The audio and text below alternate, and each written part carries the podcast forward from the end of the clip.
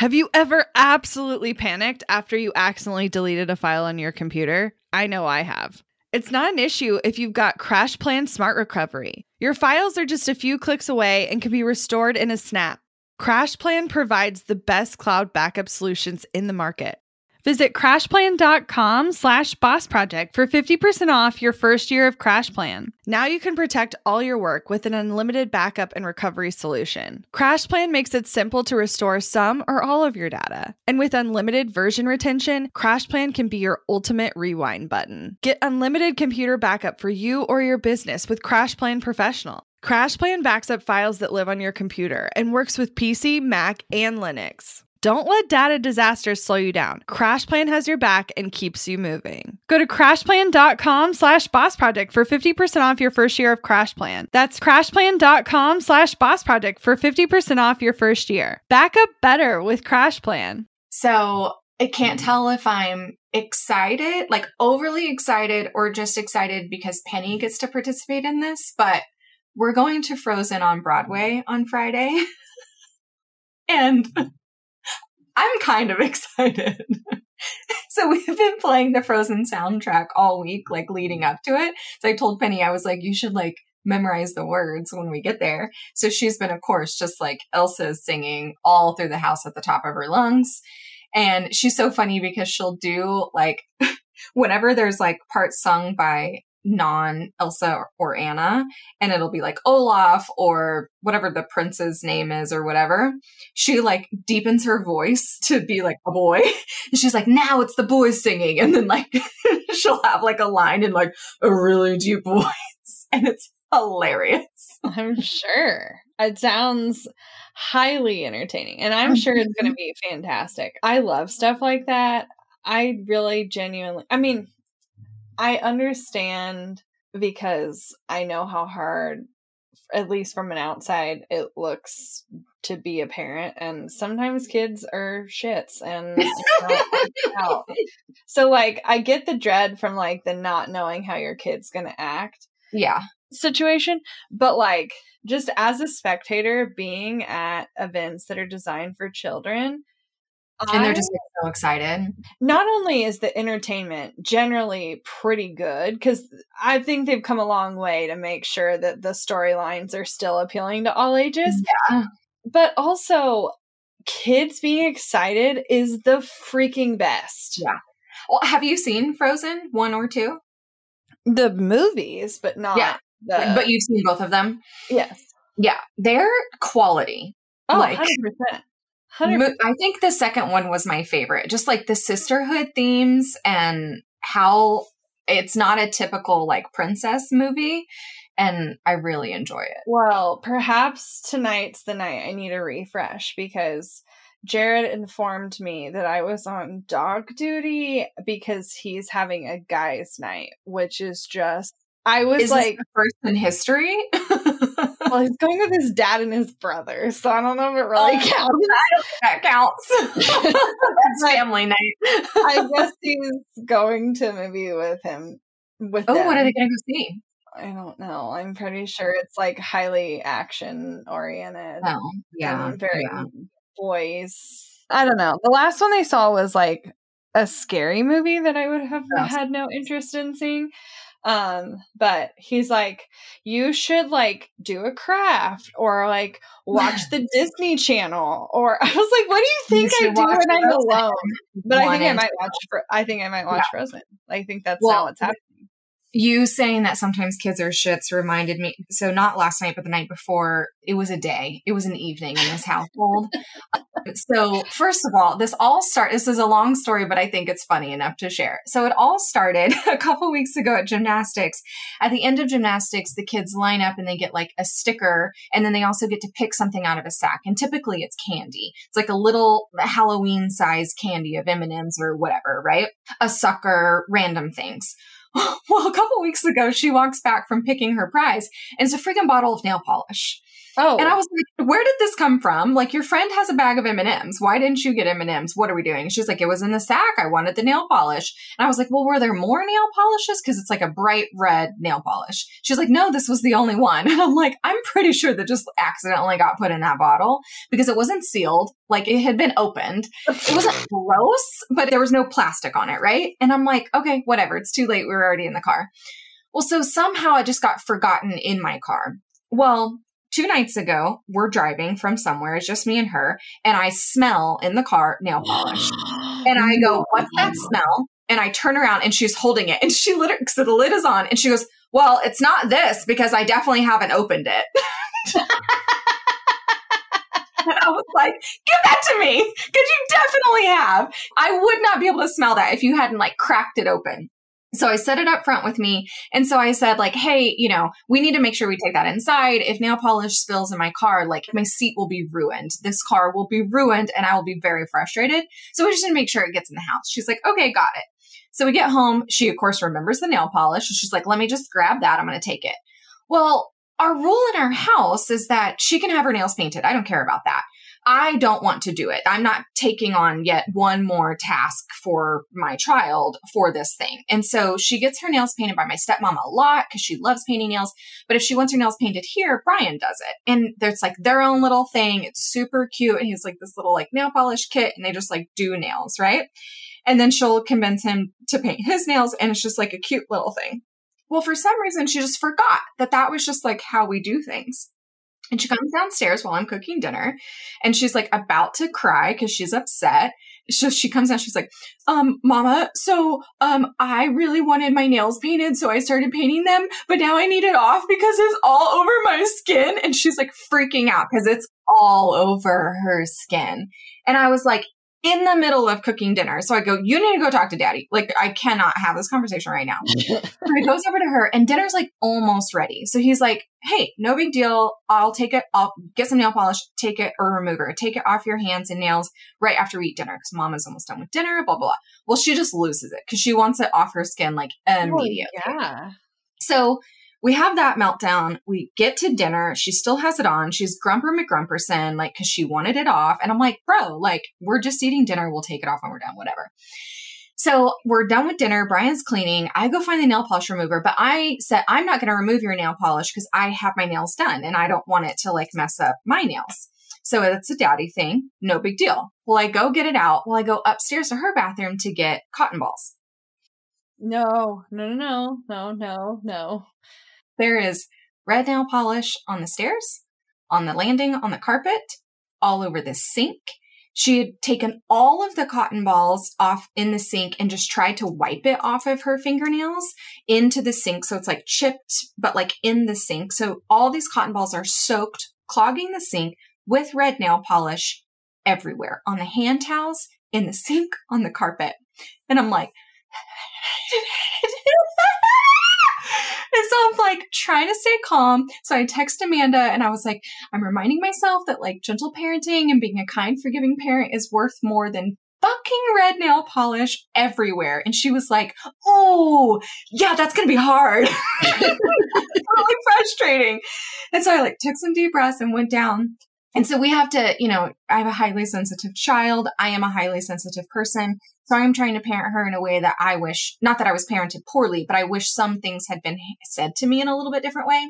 So I get down on her level and I was like, Hey, I just want to start with like, you're not in trouble and I'm not mad. And I think we can like come together to try to fix the problem. But here's where we're at. So she's got tears streaming down her face. I'm trying to explain like how damaging nail polish can be, like how we can get it clean, how she can help me clean it, that like it's probably ruined this hand towel now, mm-hmm. but I got it from Target pretty recently, so she could probably get some money from her piggy bank and go buy this hand towel. It's like three dollars. Like it's not going to break the bank. She's like, oh, okay. She's like hyperventilating, crying because that's just how we are in my mm-hmm. house. And so then I go upstairs to try to start cleaning the nail polish, and she helps me scrub it out of the carpet. It's like 95% gone from the bathroom carpet. The hand towel's ruined, but it was just like Okay, so let me remind you of the rules of nail polish in this house. I hated it. Oh. things that you don't think you have to say that like no. every every scenario no, you're like oh i should have been you know what you just aren't going to know what to say in every situation because here's the thing that everyone forgets children don't know and they don't know they don't know anything like they don't they know nothing like they have to learn by making mistakes they uh-huh. have to uh-huh. learn by being explained and they also learn by observing and like i know you know you and i growing up painting nails at home was like all we did yeah but you and i go to get our nails done like outside the home so she didn't even have an example of like uh-uh. how you would do it at the house and that like you would only do it on a counter or like in the like on tile yeah. or like yeah.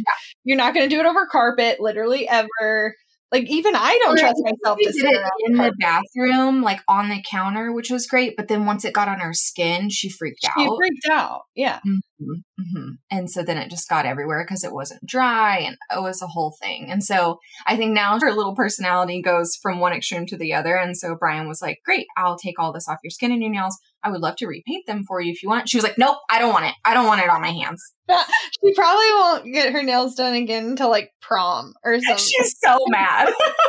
that nail polish offended her. Betrayed oh, her trust. Poor girl. That's like, oh God. Okay. Take some deep breaths. I'm like, when she's not looking, I look at Brian and make this face like, like having a freak out moment. And then I would be so upset, but it is what I just like at the end of the day, you know, and obviously this could be the wrong way of going about it too. We're obviously going to fuck up our kids in some way or another. But like to me, if I know it could cost me $3 to replace this hand towel, then there's no reason to like yell and make a whole big thing and make you or feel even like try to fix it. Like you washing it is more frustrating than the three dollars. It's now a cleaning hand towel. No big deal. And like I'm just not gonna get bent out of shape over a Target hand towel. Yeah. You know? Well good for you. And but we definitely like were firm at bed. It was just like, okay, it's bedtime now. Please leave. like I'm done. Take a minute. We're done. We're done with this. Oh, oh my oh. gosh. All right. Well, that is my terribly long nail polish story. But do you have any client updates for us you want to share? Ah, I don't even know where to start, truly. It's been so interesting lately. I will say one of the things I've really enjoyed watching is our exploration of client brands because it's so fun to dig into a company's history, a company's goals, where they're going, who they're speaking to, all while trying to be mindful of how does someone want to be represented online and and what's a good reflection of themselves especially if they're a solo business owner. And we've been doing a lot of branding as a part of our bigger web packages. And for us you know i am totally in tune with the fact that at the end of the day, it's a rather small element when we're talking about all the brand messaging that's going to be presented online, all of the other imagery, all of the other ways you're put out there. But for our clients, for them, it's such a huge part of their identity. And so us being really mindful that we hit the nail on the head, even if we don't hit it the first time. Like, we mm-hmm. want to hear what our clients have to say and their input and where they're going with it and really make it a true reflection of them. And it's been such a fun exercise, and we're pulling from such incredible inspiration. Like, we have one client right now where we're pulling from the New York Times and some of the most iconic buildings in New York. And we're pulling sky- colors from like the literal reflection of a window of a skyscraper in New York City off of like a cloud. Like it's just like this like inceptuous design inspiration. So yeah, like one uh-huh. of the colors we included was like subway green and you know the green of the handrails like going down into the new york city subway. Like i love that we get to be so specific and pull such incredible inspiration from the environments that our clients do business in. So all of that to say if you're interested in hearing more about our branding process or how it's intertwined with our bigger web projects, I'd love to have a conversation with you. You're welcome to reach out and schedule a call with me. You just need to go to bossproject.com slash waitlist. Tell me what you're interested in, and then you'll immediately get sent a calendar opportunity to schedule a time and we can chat and hear more about what you're after and how you want to grow your business online. Yay. Okay, well, speaking of growing your business online, let's talk about a little bit bigger picture, the journey of a business, so to speak. We've had this conversation a couple of times, and someone from our team actually reminded us of this conversation and how much y'all love it when we did a virtual conference. And so we wanted to bring it to your ears here and kind of walk you through the journey of business, the game of being in business, and how from our perspective, because we also have a unique perspective because we get to kind of take a peek behind the curtain of like tens of thousands of small businesses and and so many incredible service-based businesses that we work with that we see so many themes throughout businesses no matter what stage they're at that they're hitting these checkpoints throughout their journey, these milestones, and a lot of them end up cycling back through. And so I want to share these with you today. And I want you to really approach this journey in these phases. One, I want you to try to identify the one where you think you might be at and where kind of resonate where you might feel stuck. And then look at the next steps ahead to see what's coming up for you and what foundations do you maybe need to put in place in order to get past where you are if you want to. But then the really key thing that I want to sink in is that this journey literally never ends. There is no end game in mind when it comes to business. And I think as soon as we start to let that go, that we let go that there's going to be like a tape that we run through of the finish line and we're going to get all the tokens and sounds are going to ding and we're going to win. If we stop trying to achieve that feeling, then I think we can begin to enjoy the journey a little bit more and begin to appreciate where we're at at various phases. So let's walk through the game of life when it comes to business. Yeah.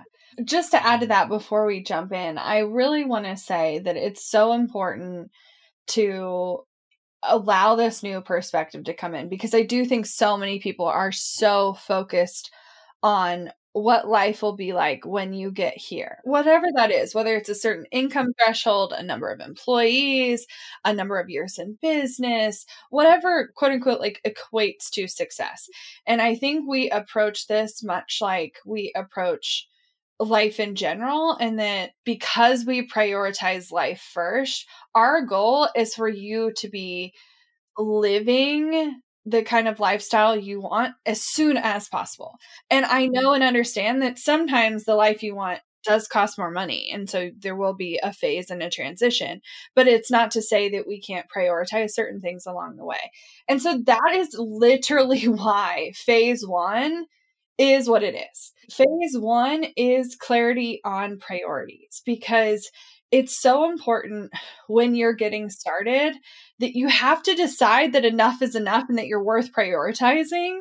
And most people end up forced into this phase. I'd much rather you choose to start this journey because you have a dream and it, it's not coming out of a traumatic experience and that could be getting laid off, choosing to leave a toxic work environment, having something in your relationship status change that forces you to do something different, or having some sort of illness or accident, or even positive things like growing your family or moving across the country. But some of those things being the precipice to why you need to get really clear on those priorities, I encourage you to explore. You don't have to have a big event to be able to get clear on these priorities. And this stage is going to pop up for you as your life changes and your goals change and your circumstances change. Which is why you'll end up coming back here because your priorities will shift over time. So while you're going through this, you may decide that you want to change something about your life, about your business, about starting your business. You may want to tweak your offer, or your marketing, or your support, or your systems, or maybe you're going to be tweaking all three. But there's some telltale signs that you're in phase one or step mm-hmm. one. Yep. So when you begin to understand what your zone of genius is or your expertise and that you want to show up more there, you want to spend more time there. Again, this can happen at the very beginning when you're kicking off your business and you're leaving a career where you want to step into a different role. Or it could be when you've been in your business for years and realize, holy moly, I haven't actually gotten to spend a lot of time in what I consider my zone of genius. And I'm getting clear on those priorities in order to help me get there. You're finally ready to let go of the unnecessary tactics, typically around marketing, that others think you have to do or that you should do in order to grow, start, scale your business. And you're ready to actually grow in alignment. Again, getting clear on how you want to show up and what works for you. You're also really ready to kind of stop looking at the competition and comparing yourself to other people, even in different industries or your family or people that you know, and really what we call focusing on your own paper, really being mindful of your own goals and what it's going to take for you to actually reach those. Now, in phase two, a lot of people will mess this up. And that's actually a really important part of this process. Now, some of you may skip ahead because you've been here before, you've failed at this before, and so you have a better idea of how to be clear on this from the beginning. But it could be a small thing, it could be a big thing. But people tend to, as soon as they get clear on their priorities, they may know what they are, but they fail to set appropriate boundaries to keep them in alignment with those priorities. Yeah. Some of you are really good at identifying what they are, but really shitty at holding them and maintaining them because there's an art of setting boundaries. And then when you're in the driver's seat of maintaining them, to be really mindful of where you're placing the blame on when those boundaries get broken. Yes. And one of the most common things I see when people are failing at them is they are passing the blame. They are assuming the issue is with others. And it's with a client, it's with a coworker, it's with a partner, it's with your audience, it's with the recession, it's with whatever. And boundaries, circumstances, but boundaries are yours. Yes. Boundaries are how you respond and how you are going to show up. And so everyone can act how they want to act. How you act is your set of boundaries. And so, you know, it could be as simple as I only want to respond. I'm going to have a really clear priority of, you know, if I'm at work, I'm at work. And if I'm at home, I'm at home. So I'm only going to respond to people during working hours. And then you get upset that someone emailed you at 7 p.m. on a Thursday. And it's not your place to judge when someone else communicates. Your way oh, of setting that boundary is waiting to respond until you're at work tomorrow. And why do you know that they emailed you at 7 p.m.? Yeah, why are you checking? Why are you checking? That's on you.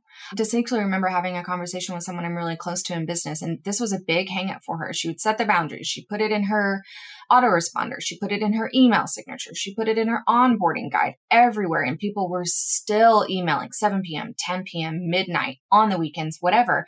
And she was getting so frustrated because she was like, now I feel pressure to respond. I said, well, they didn't demand that you respond this might be the only time in their schedule because of their boundaries, because of their priorities that they have to get this out or send this email or share this thing with you. Why are you checking it in your non office hours? That is only your boundary to uphold. Don't make it mean anything. Because it doesn't. It doesn't. and often they'll, they'll be like, Aren't you out of office or right. weren't you right. on vacation? Like I only well, sent this yeah, I remind one of our own team members to do this because I mean, it'll probably give away who I'm talking about in this description, but we have very clear office hours. They end at 4 p.m. Central. And so anything that needs to be said or communicated after that needs to be scheduled for 8 a.m. the next day. Non negotiable, period. Done. Don't check your email at dinner time. Don't want to fire, don't feel like you need to go downstairs to the office and fire off an email to answer this client question. Yes, they might be responding at seven because that's when they had time to do it, but that doesn't mean we need to. And it's the releasing of that urgency and expectation of what you're assuming other people want from you. Mm-hmm. There's some signs that you're here. Now, a, a lot of this may have already been ringing bells for you, but if not, I want you to know that most of the time, you failing at boundaries has to do with the fact that you do care and you are a giver and you do want to be of service to other people, but you tend to bend over backwards. You're giving too much of yourself away to your clients, to their projects, to the timelines, the timing of all of those things. You may also want other people to like show up for you, but you haven't developed the right leadership skills yet. And so you're letting people kind of run amok. and mm-hmm. I mean, I see this with a lot of young when I say young leaders, I don't necessarily mean anything about age. I just mean like new to management. They're trying to let their team, you know, run without their guidance, but they've given them no training or, or, no structure or no accountability, no clear expectations. And then they're frustrated with the outcome when they never set them up for success in the first place. And a lot of that comes because you don't even trust yourself to lead yet. You don't even know what it looks like to properly delegate something. And that's okay. We're not asking you to know and understand all those things yet.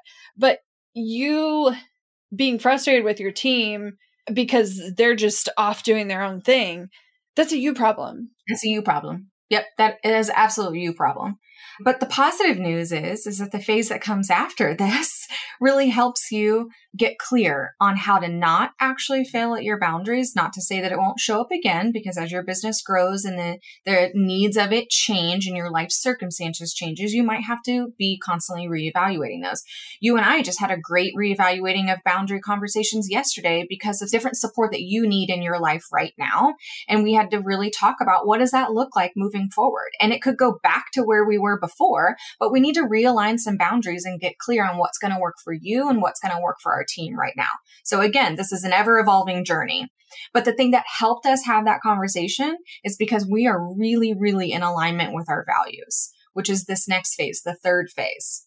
So crossing boundaries, failing at boundaries show us sometimes with a bright red flashing siren that there needs to be a value assigned to that broken boundary. There needs to be something structurally identified that help us really figure out if all of this gave me the ick, what is going to be the thing that helps me feel more in alignment with communication, with delegation, with office hours, with projects, with how I set up my schedule, whatever it might be, so that you can actually get to a place that feels more in alignment with how you want to grow because you figured out what those values are what I love about this phase is because you've sucked at the boundaries before and you, you can set your value in accordance with your actual priorities this is your way to get better at communicating these things for yourself for your team and this is when you begin to understand not just what you offer but like how you're going to show up to get there. This is where that mission and vision start to come into action and have an alignment with what you're doing because how you do business is just as important as what you're offering. And you're finding it easier to say no to things. You're getting clear without this constant sense of FOMO that like you could do it this other way and all these other things could be true. But if that's completely out of alignment for you, then why are you worried about it? Slash, for the record, people can look all sorts of ways and their life can be an utter disaster on the back. So don't be assuming much about how other people are doing at all, truly. Mm-hmm, mm-hmm.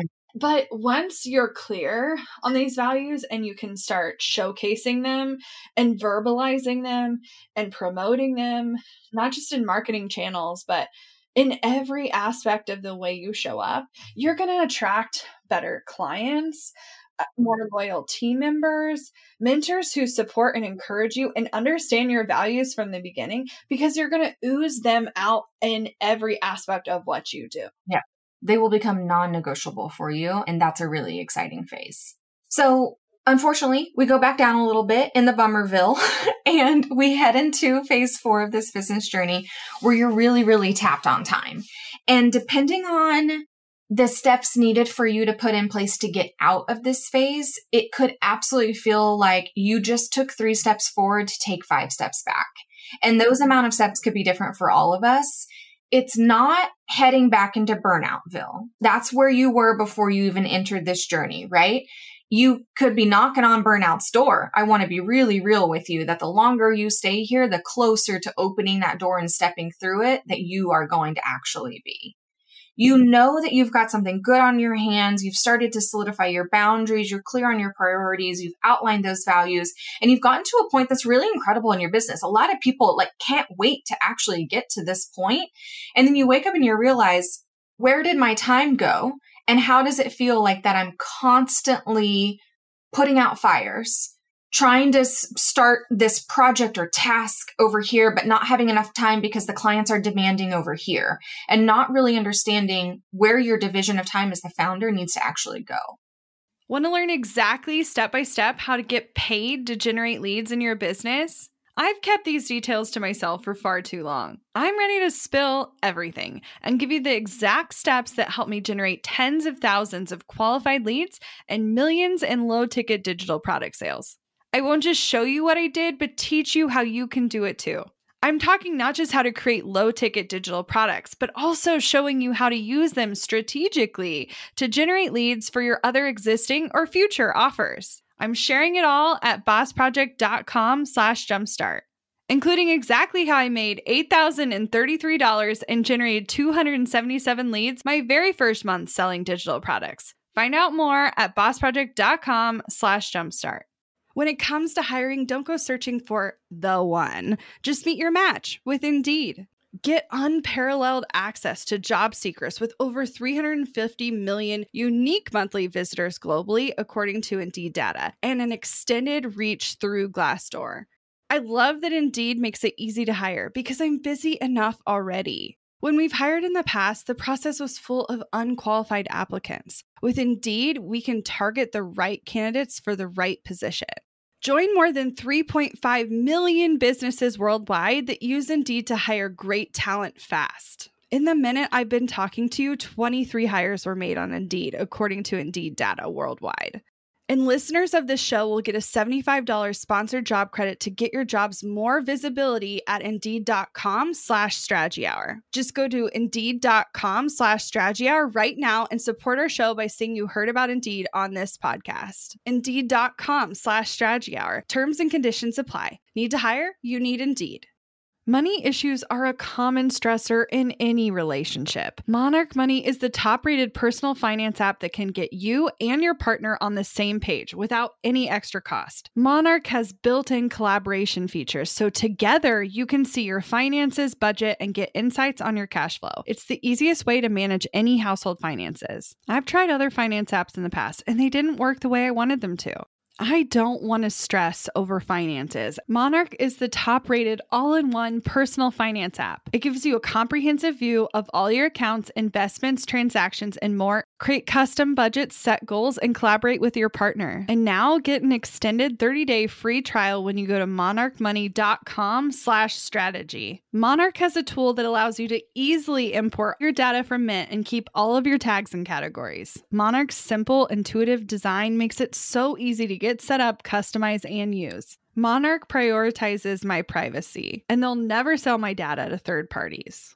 After trying out Monarch for myself, I understand why it's the top rated personal finance app. And right now, get an extended 30 day free trial when you go to monarchmoney.com slash strategy. That's M O N A R C H M O N E Y dot com slash strategy for your extended 30 day free trial.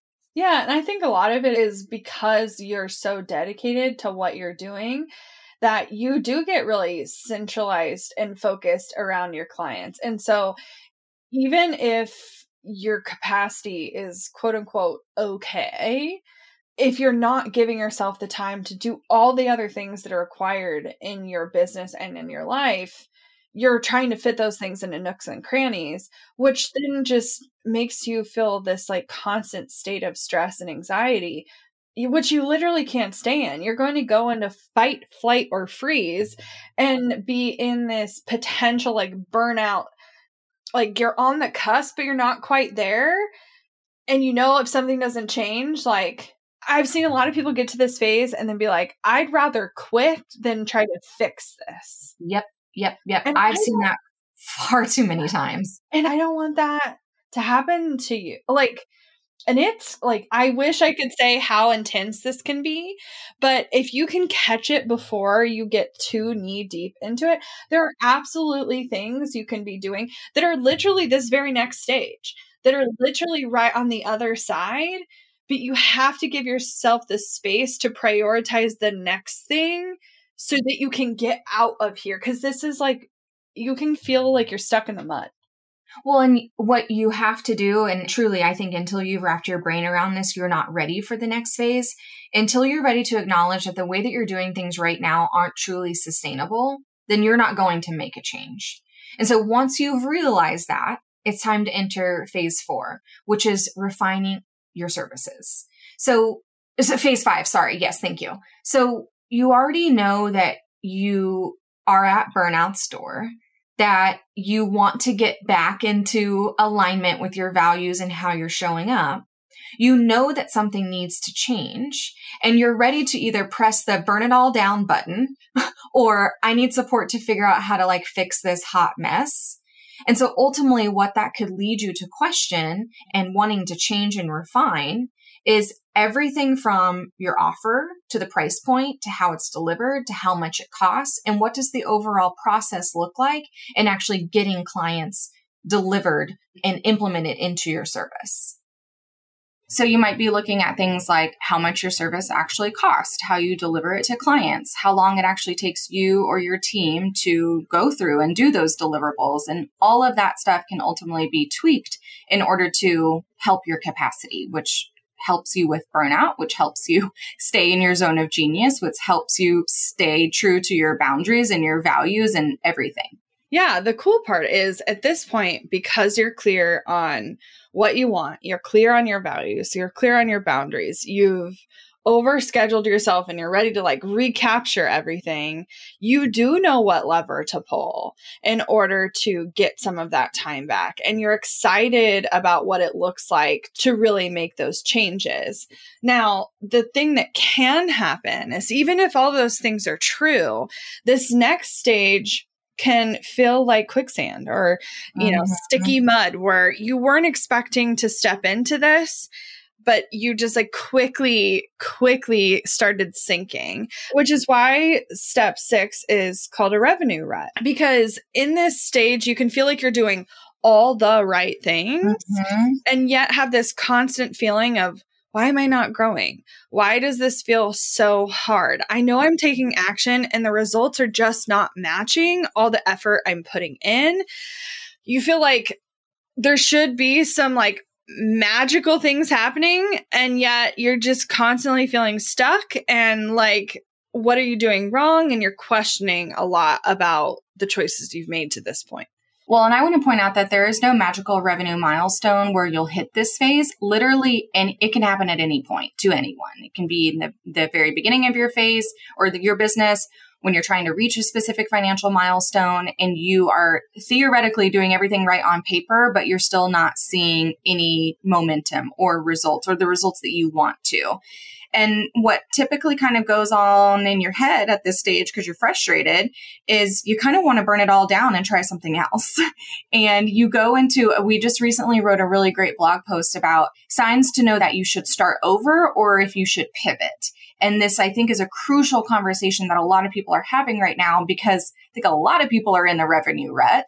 And it's really hard to, what's the saying, see the forest through the trees when you're in a revenue rut especially when you want to be making or need to be making more money.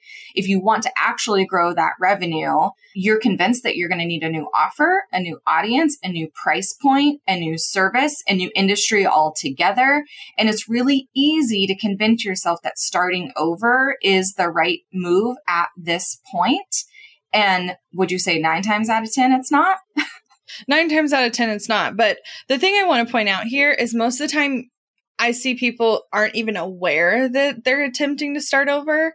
Like they think it's a pivot, but they're not realizing that offering it in that way is to a completely new audience or selling it would require a completely different sales model or sales system or that you're talking to someone in a different stage of life or business and all of those things can ultimately mean that you're actually rebuilding. Yep. But you weren't aware you were rebuilding. And so people think, oh, this is going to be a tiny tweak. I'm just going to offer this other thing. It's going to fill this gap. I'm going to get it going. And it's like, oh, baby cakes. Like, I'd much rather take what has been your primary source of income to date? What has been the thing that has brought you the most success to now?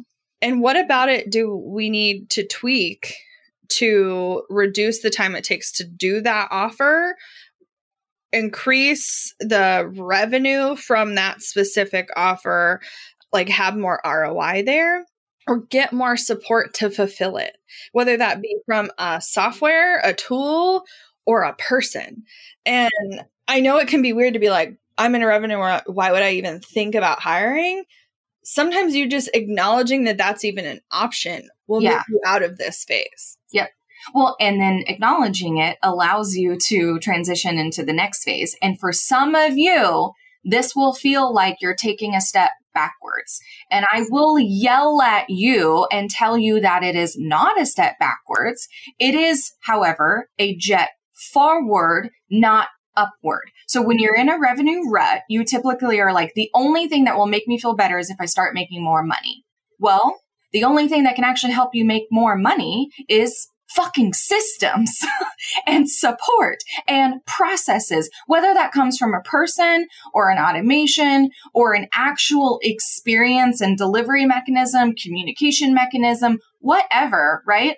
This is like kind of what I was hollering about with our client the other day, where I was like, yeah, that's all great and good that you're still focused on sales, but when you start getting shitty client experiences and feedback because you're not actually delivering well, when you're like waking up at three in the morning because your brain is constantly going through that checklist of did I send the client this? Did I do this? Did I schedule this? Oh shit, I forgot to order this. It's because you don't have a system supporting you, period. And you haven't deemed that it's worth your time to do that. And that is a problem because at this point, you're faced with what you have grown now, the business that you have grown isn't just a hobby anymore, isn't just the thing where you get to sign into your computer and, and work on some copy for some clients or some fun design work for clients. And then you get paid and then you land a new client and you rinse and repeat. That's not what you've built now. You've built a business and part of building a business is needing to learn how to run the business. Mm-hmm. Yeah, it is part of it. It is a main thing. It sounds crazy to be like, oh, I'm a business owner. I need to figure out how to run a business.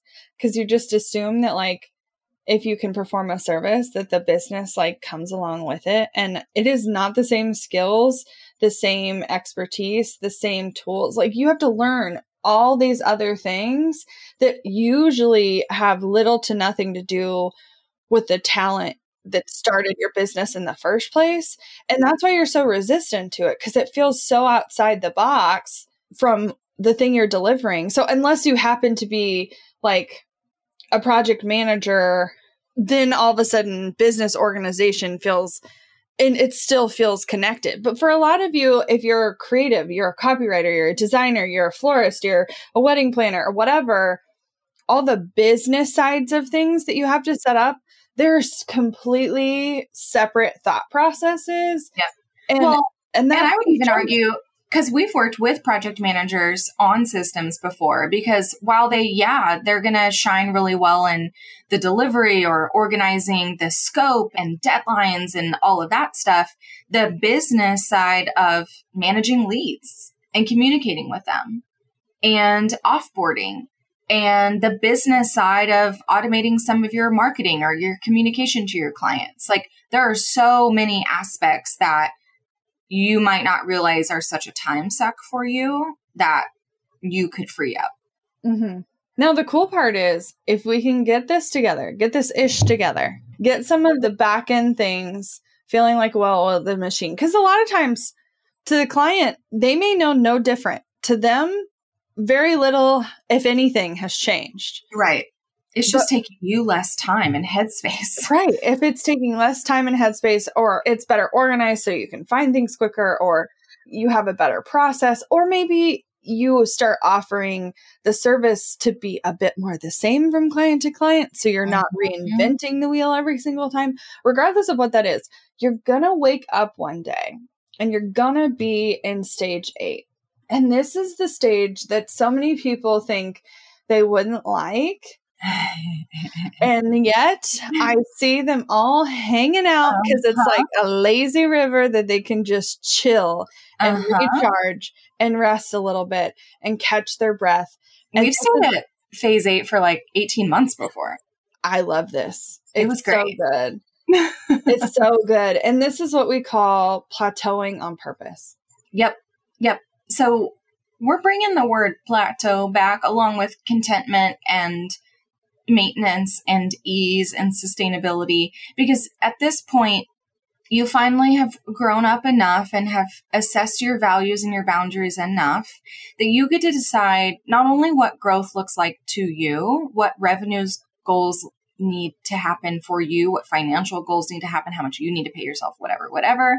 But you also get to decide how you're going to actually get there and what it looks like for you to get there. Are you finding out that you don't actually want a huge team and maybe you just want, you know, one to two people part time helping you reach your goals? Are you finding out that you really want to work like half days all week long because of the schedule that you want your life to actually be like? What does it really look like? And then what is it going to take to get there? And then we have those things in place and then it's just happening and it's existing. And you get to just kind of, this isn't the done stage because you still have to maintain this. There's still the art of filling your pipeline and selling and marketing and serving clients and offboarding and making sure that your offer is still right for who you're talking to. There's still all of that and managing a team or, or checking in on your support systems. But there becomes a sense of like ease when you intentionally decide to not grow. Yeah, because the cool part is when you're here, you've reached a financial milestone that enables you to support yourself and your business and your passions. And it's not always like Lux money. Now, for some of you, you could be at a great stage and you just previously haven't appreciated how hard you've worked and you haven't previously, you know, acknowledged all the things you've done. But for a lot of you, it's like you were so close the whole time. And then when you get to the point where your world is covered, like your security systems are met and your adrenal glands can chill out for a second, it feels like a giant sigh of relief. I don't have any other way to describe it other than like, mm-hmm. like that's how it, your mm-hmm. whole business feels. Your yep. whole business starts to feel that way. Well, and the cool thing for this stage is that I think sometimes people think, you know, there's a lot of conversation about going to four day work weeks or, you know, only working Tuesday, Wednesday, Thursday, or only working half days or whatever, like cutting back our schedule. And a big part of that conversation, in my opinion, is like when we make the decision to do that, that it has to be that way forever. And I like, I just want to introduce the thought that you can pick a season of working three days or four days. And then the very next season have a different energy shift and a different goal or a different headspace and then decide to go back to five days or then go back to three and then go up to four. And then like the commitment that you have to be married to one schedule forever and always and have to make your business work for that schedule forever and always. Like I have never understood that because intentionally deciding to plateau is such a gracious gift that you can give yourself in various seasons of your life, knowing that growth is always available to you. It is. Growth is available and you can choose it. Not choosing it is just as powerful and and sometimes I think makes you feel more like a badass. like a hundred percent. So what happens when you are ready to grow, when you want to have a season of growth? We're going to enter then, if you so choose, the next phase of building your team. This is phase nine. So we're almost done here on our journey of business. So we often see that after a time of rest in a plateau, and we saw this for ourselves, we've seen this for countless clients and peers, that business owners might be ready for growth again. You got the rest you needed. You got re inspired. You got a new creative energy. But if the desire for impacting in different areas is appealing, then the next thing that you need to do is build your team. So when I say by desire to impact in other areas, I mean finally stepping into a leadership role, a mentorship role, a manager role, bringing on people within your culture and your team to show them how cool it is to get to impact clients in the way that you do, to show up for your mission and your vision just like you do, and getting to spread that impact around if you're itching for those feelings, you might be ready to enter into this phase. Now, I want to put like an asterisk here and say, you know, if we're in a growing economy, I would potentially go from plateau to immediately hiring and hire in advance of the growth and put my people in place and take that risk and ride the wave up. Okay. But when we're in a bit more of an economic crunch or things feel a bit more strapped, you may choose to hire after you've identified the clients or got the income coming in. However, I will say if you know you're like financially, you don't feel like you can take the risk of hiring until you have the clients. The mistake I see people making is that they stay in this financial rut until they've identified what they need and the support they're going after, and potentially even identified the person they're going to hire, you need to feel supported. Because if there's any sort of lack of support there, I see people not landing. Like they might have the right conversation. Well, and talk to him about our mastermind client who was kind of yeah. stuck there. yeah. And so she wasn't ready to hire. She was at capacity and she knew she couldn't take on more clients unless she had more help. And I was like, okay, let's go into an interim phase. Like, I want you to just identify contractors that you could like immediately flip the switch on that are very hyper specialized. Like they're only going to take over photos or they're only going to take over copywriting or they're only going to take over a design aspect or something. But they're trained, you're not necessarily managing them, you're giving them clear deliverables that they're responsible for and they're doing the thing. And using contractors as a bridge can be a really great option in this economic crunch. And she, within four days, had identified contractors and within the next 30 days landed six new clients. And I am 100% positive that she would have not a, attracted those people, but B, been able to ethically close the deal. Yeah. Because yeah. she would have felt like she couldn't follow through on it. Because she couldn't have. and so oftentimes we will put up walls where we won't even want to have the right conversations or put ourselves in the right rooms or have, you know, move in that direction unless we know in our heart that like we're going to be good and we're going to be able to fulfill on what we think we can because you're an ethical person. And why? Because you established your values and your boundaries, and you know you don't want to. You don't to, want to go back to the time right. when your your time is sucked up and you're yep. sacrificing sleep. You don't want to go back there, and you know you don't want to go back there.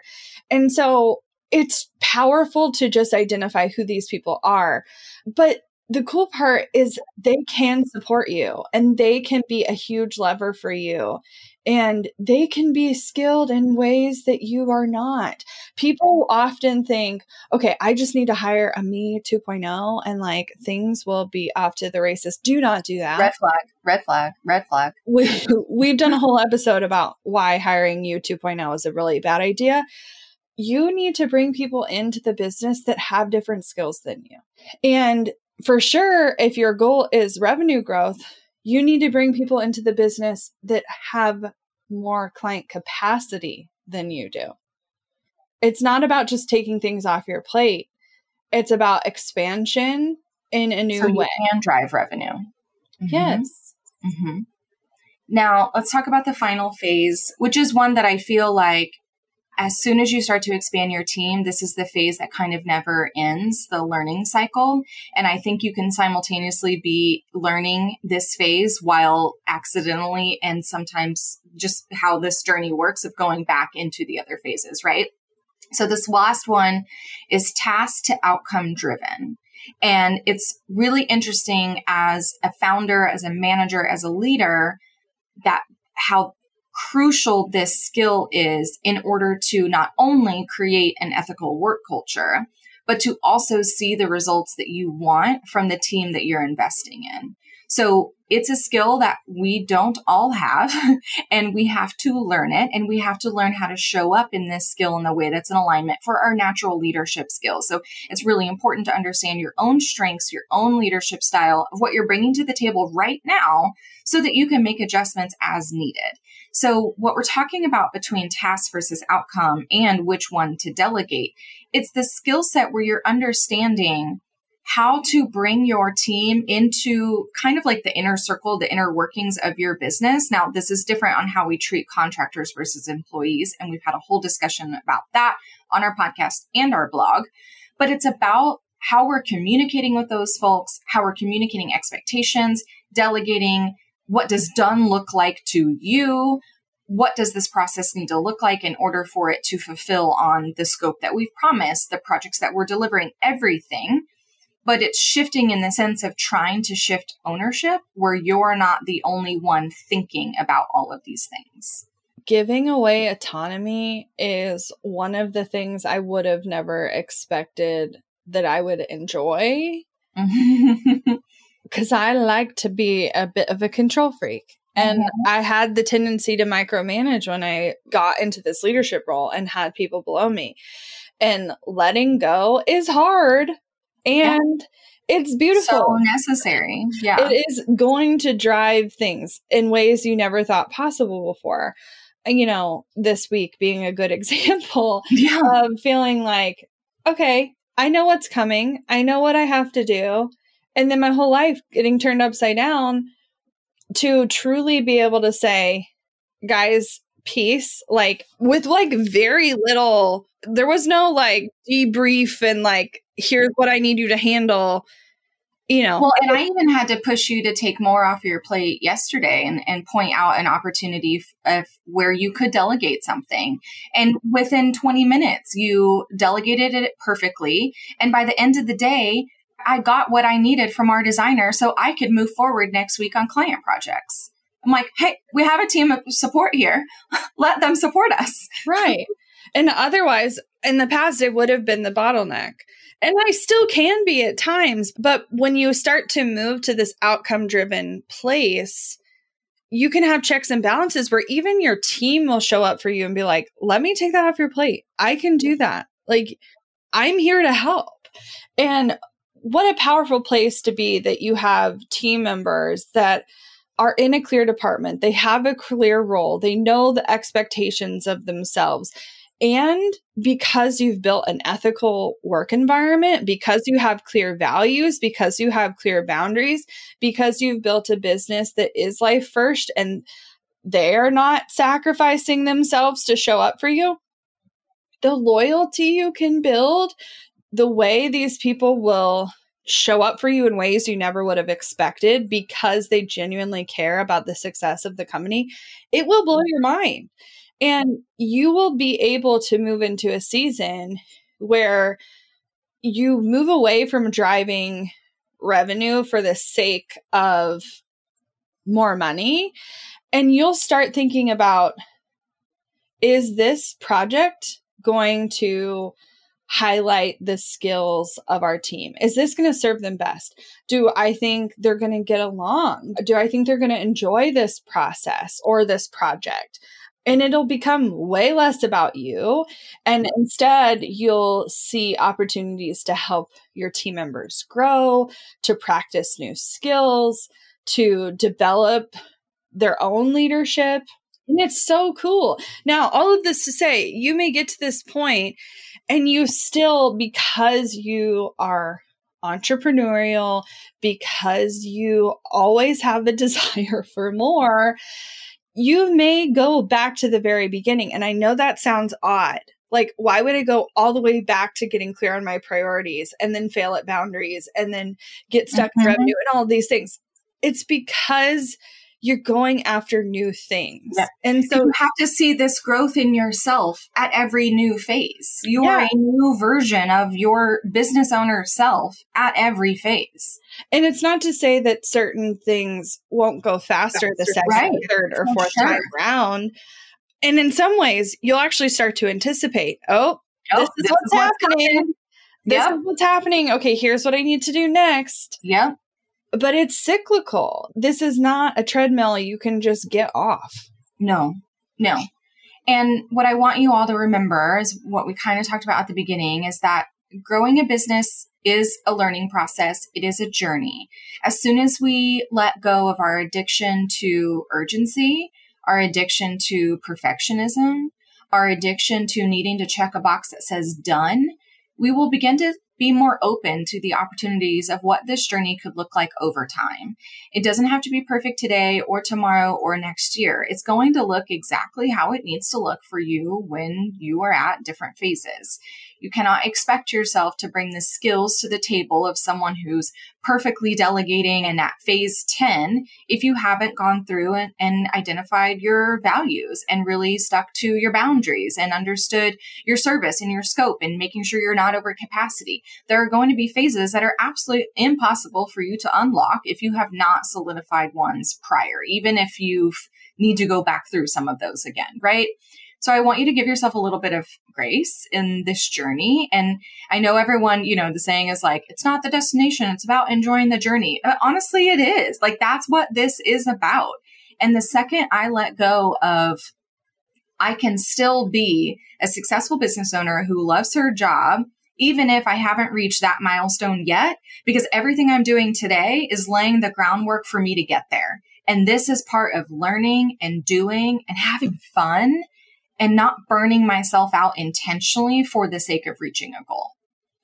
And every unsuccessful idea or attempt or process you tried or things you attempted to sell or whatever, they're not failures. They're experiments. And sliding backwards is a natural part of this process. It's a natural part of this journey. And it's okay to do things that are out of alignment and you catch yourself and you learn and you do better. Or maybe you do something that you're like, ethically, next time I wouldn't do that. It's okay. You're learning, you're growing. And you can acknowledge where you've fallen short and do better, not just for yourself, but for your clients, for your team, for your family members. Building a life first business means that your path and your values and your choices might look different than those around you, but they're yours.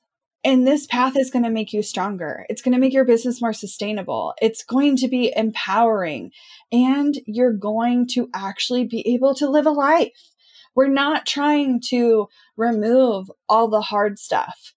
We're trying to give you the flexibility and the sustainability that when you go into a hard season, regardless of why, that you have a business that's going to hold up and stand the test of time and stand the test of challenges and when life throws you curveballs.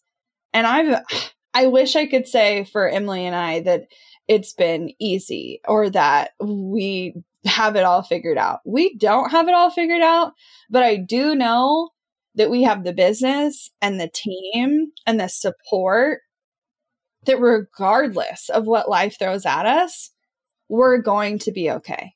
And to have a business that is so supportive that you can walk away for a season to get your shit together and come back to it, it is a gift that I can't even begin to describe.